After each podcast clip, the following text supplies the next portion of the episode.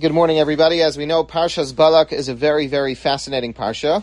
Obviously, the most mystifying part of the whole thing is when we talk about the story of the Piha Ason, and that's something that really needs an explanation. But if you look in Pirkei Avos, the Mishnah tells us, Arba Asara Dvarim Nivru Be'erev Shabbos Ben Hashmashas. It seems that the entire Bria was created. It seems that all the Darkei HaTeva were created. HaKadosh Baruch Hu took care of everything, put all the animals in the world, all the people in the world, everything, and then after that, there was something that was still left over. What was that? Says the Mishnah, a number of items that are seemingly lemaila min hateva. Be'eluhain, piha aretz, which is how we know that uh, the ground opened up and Korach va'adaso were killed. Piha be'er, the be'er shel Miriam, piha ason, hakeshes v'haman v'hamate. We know that the mate of, of Aaron HaKohen was also something that was lemaila min hateva. The man was something that was very unusual. But the piha ason is something that the Mishnah tells us is is obviously lemaila minateva. It's not something that goes with the usual laws of nature. An animal usually doesn't speak to people. So, what is the significance of this ason? What exactly is the story with this ason? As we know, the Torah is so beautiful. Arucha me'eretz mida. Urachava mineyam, and every word in the Torah is carefully measured, and every letter in the Torah is carefully measured. And as we know, sometimes Rashi points out on Chumash, every non-letter, every time you have an extra space, it's also there for a specific reason. Every dot on top. So here is no different we have a rule that whenever we have a hey hayadia, whenever we have a hey in the beginning of the word, it's to highlight something very significant, very unusual. And that's the same that we find Vayiftach Hashem SP Ha-ason. So what does it mean? What's so significant about the ason? Bilam decides to take an animal and ride the animal. What's the difference if it was a donkey, it was something else? Why would we care? What do we care if it was a horse?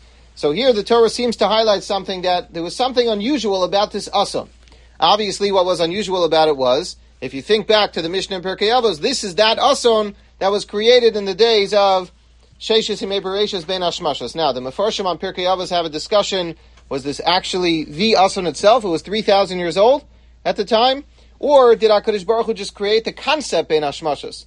He created this ability for an ason to speak, and later on, when we need it in history, much, much later on, then that koach, that concept is going to come to fruition, and that's going to actually be used. But beyond that, the Pirkei de Rabbi Eliezer writes an amazing, amazing comment where he says, you'll notice if you look through Chumash, this is not the only time where we have an ason. Where else do we have an ason? What's the most important time that we have an ason in Chumash? So we know that Avram Avinu, what? Akeda. Avram Avinu gets up early in the morning, and it says that he takes his son Yitzchak, and as he's traveling to the Akedah, he goes on a chamor. So why is it significant that he goes on a chamor? Why does it matter that he goes on top of a donkey?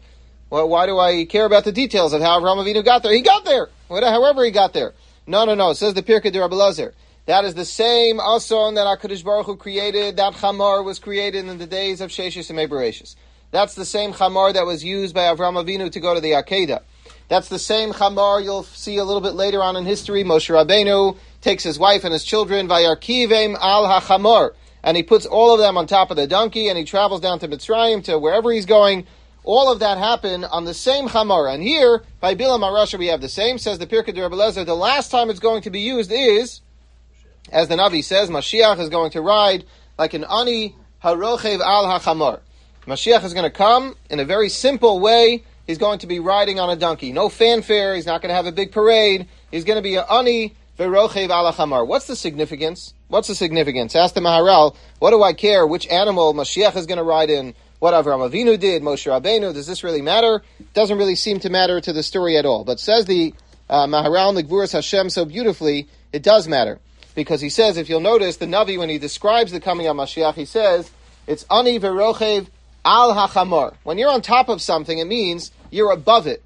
So what it means here is that the chamor, explains the Maharal, is really trying to highlight chumrius, which is all about physicality. Here you have Avram Avinu, who rose above the physical world. He was willing to do things that nobody in his orbit was prepared to do. Avram Avinu went me'al hateva. Avram Avinu went beyond the regular natural order of the world, and everything he did was so beyond that. And he quotes a medrash to prove that and the same was Moshe Rabbeinu. We, we're told by Avram Avinu that HaKadosh Baruch Hu takes him outside and he says, you're outside of the Darkei HaTeva. You and all your children, all your grandchildren, they're going to go with a different set of rules. HaKadosh Baruch Hu said Klal Yisrael is going to run beyond the Darkei HaTeva. And that's really what the significance of Avram Avinu riding al hachamar. He was on top of chumrius. He was beyond the physical world that most people usually orbit. Moshe Rabbeinu was the same, says the Maharal. Moshe Rabbeinu, as we know, Hakadosh Baruch Hu takes him outside and he says the same kind of thing.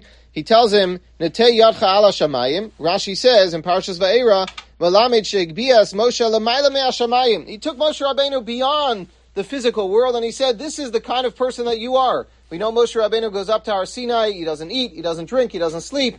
How can that be? Because he's al hachamar. He's beyond chumrius. And the same is going to be with Melech HaMashiach. That Melech HaMashiach is the last of the three individuals that is also going to teach us what it means to live a life beyond just focusing on the Chomer, beyond focusing on just what's going on here in the world. And that really is the aspiration of all of us, that we should live a life to try to figure out how to get to that place where all of the physicality is something that is not as important to us. And as I think about this beautiful insight of the Maharal, and I think about how relevant it is to all of our campers. So many of them are living lives that are me'al hachomer, they are me'al hachamar. They don't have so much physical ability. Many of them have many great disabilities, but you talk to them and you realize how so many of them are living deeply spiritual lives, how so many of them are living deeply meaningful lives, and what they care about is not the things that many of us care about. What they care about is things that really matter. The questions that they have are things that really bother them, that should bother people. They're thinking about issues that are me'al hachamar, and perhaps that really is the idea that we talk about when we think about, first of all, Avram Avinu, Moshe Rabbeinu is the second, and Amir Tashem Melech HaMashiach, the Ani Verochev Al HaChamar.